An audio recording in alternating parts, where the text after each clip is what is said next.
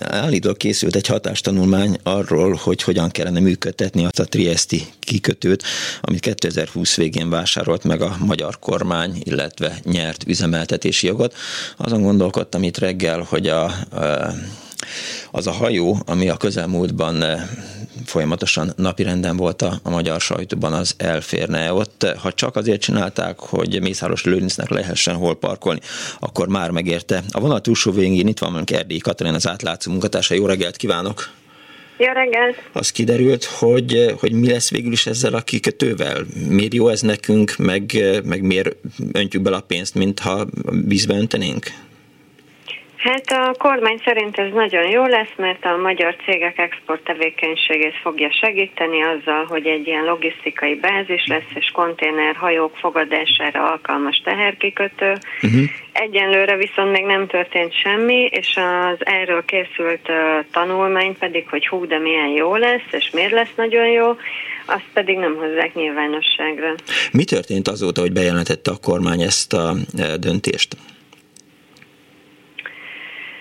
Elvileg készült egy hatás tanulmány 160 millió forintért, ezt viszont nem hajlandóak megmutatni, azt mondják, hogy üzleti titok, illetve döntés előkészítő adat, ami ugye tök vicces annak fényében, hogy a döntés már megszületett, hiszen már megvették a területet, és elvileg már hozzákezdtek a fejlesztés előkészületeihez. Szijjártó Péter külügyminiszter bejelentette még tavaly, hogy megállapodtak Olaszországgal, az olasz kormányjal, hogy összesen 200 millió euróból fogják létrehozni ezt a kikötőt. Uh-huh. Ehhez ugye előbb kármentesíteni kell ezt a területet, mert itt egy olajfinomító működött, ami iszonyatos szennyezést hagyott maga után a talajban, és nemrég pedig idén nyáron kijött a hír, hogy a Triesti kikötői hatóság elfogadta a magyar kormány által benyújtott tervet az építkezésre, tehát már folyamatban van elvileg. Elég nagy stábot mozgatnak a, a kikötőépítők, ha jól olvastam a cikketben. Igen, most már összesen kilenc alkalmazottja van ennek a projektcégnek az igazgatóval együtt. Van egy triesti iroda is, mert 2020 eleje óta, amikor még meg se vették a területet, csak szó volt róla, úgyhogy készülődnek rendesen, és hát égetik a közpénzt, mindenféle tanácsadókat foglalkoztatnak, cégautó, két iroda, minden van. Jól, értett, nincs. jól értettem azt, hogy, hogy előbb vették meg a, a kikötőt, mint hogy hatástanulmányt készítettek volna a működtetéséről? Igen, abszolút jól értetted. 2019 nyarán, tehát négy évvel ezelőtt jelentette be Szijjártó és Matteo Salvini, az akkori olasz belügyminiszter, hogy Magyarország vesz egy kikötőt Triestben, és csak 2020 végén lett ebből ténylegesen egy adásvétel, és azután, a vásárlás után 21 januárjában írtak ki erre egy tendert, hogy na akkor írjon valaki egy hatástanulmányt, hogy hogy lesz itt kikötő, és 2020 májusában illetve 21 májusában zárult le a tender. Elvileg a PricewaterhouseCoopers Magyarország Kft., ugye ez egy ilyen nagy tanácsadó cég, uh-huh. ennek a magyarországi vállalata, az megérte ezt a tanulmányt, de hát ezt nem mutatják meg, úgyhogy azért vannak kétségek. De miért nem mutatják meg? Hát azt mondták, hogy döntés előkészítő adat, illetve üzleti titok.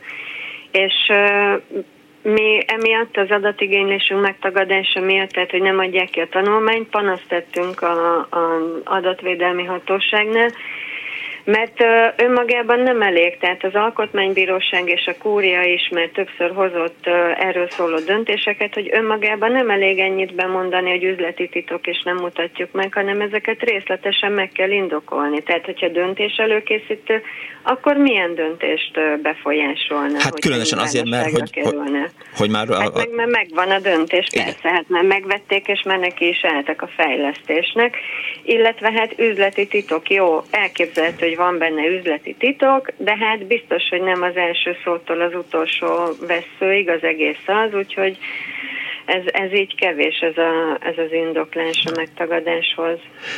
Azért egy normális döntés előkészítés az meg kellett volna, hogy előzze a vásárlást, vagy legalábbis normális hát, kronológiát nézve. igen, először, igen, itthon is először a családban megtanácskozzuk, hogy hú, jó lenne az, amit meg akarunk venni, meg tudjuk-e venni, mit csinálunk vele, nem megvesszük, és akkor majd utána elkezdünk gondolkodni, hogy na mégis mit csináljunk vele egy kikötővel azért olyan, olyan sok dolgot nem lehet csinálni. Oda jöhetnek hajók, meg onnan eljöhetnek vonatok, vagy adott esetben kamionok, tehát más hasznosítás kivéve, ha mit tudom én, vidámparkot, vagy, vagy mit tudom én, tengeri úszodát akarna benne építeni.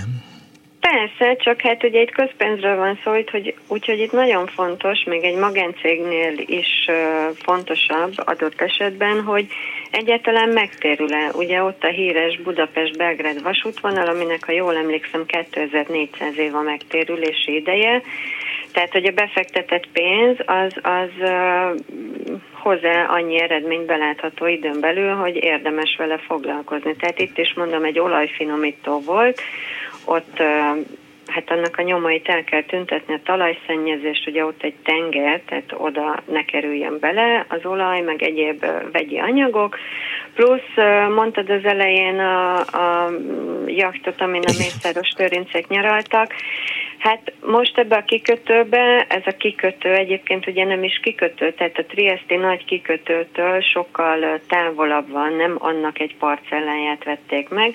Egy kis öbölnek a sarkán uh-huh. van ez az egész. Összesen 13 méter mély a víz, tehát a Mészárosék jachtja sem tudna most oh, jelenleg kikötni.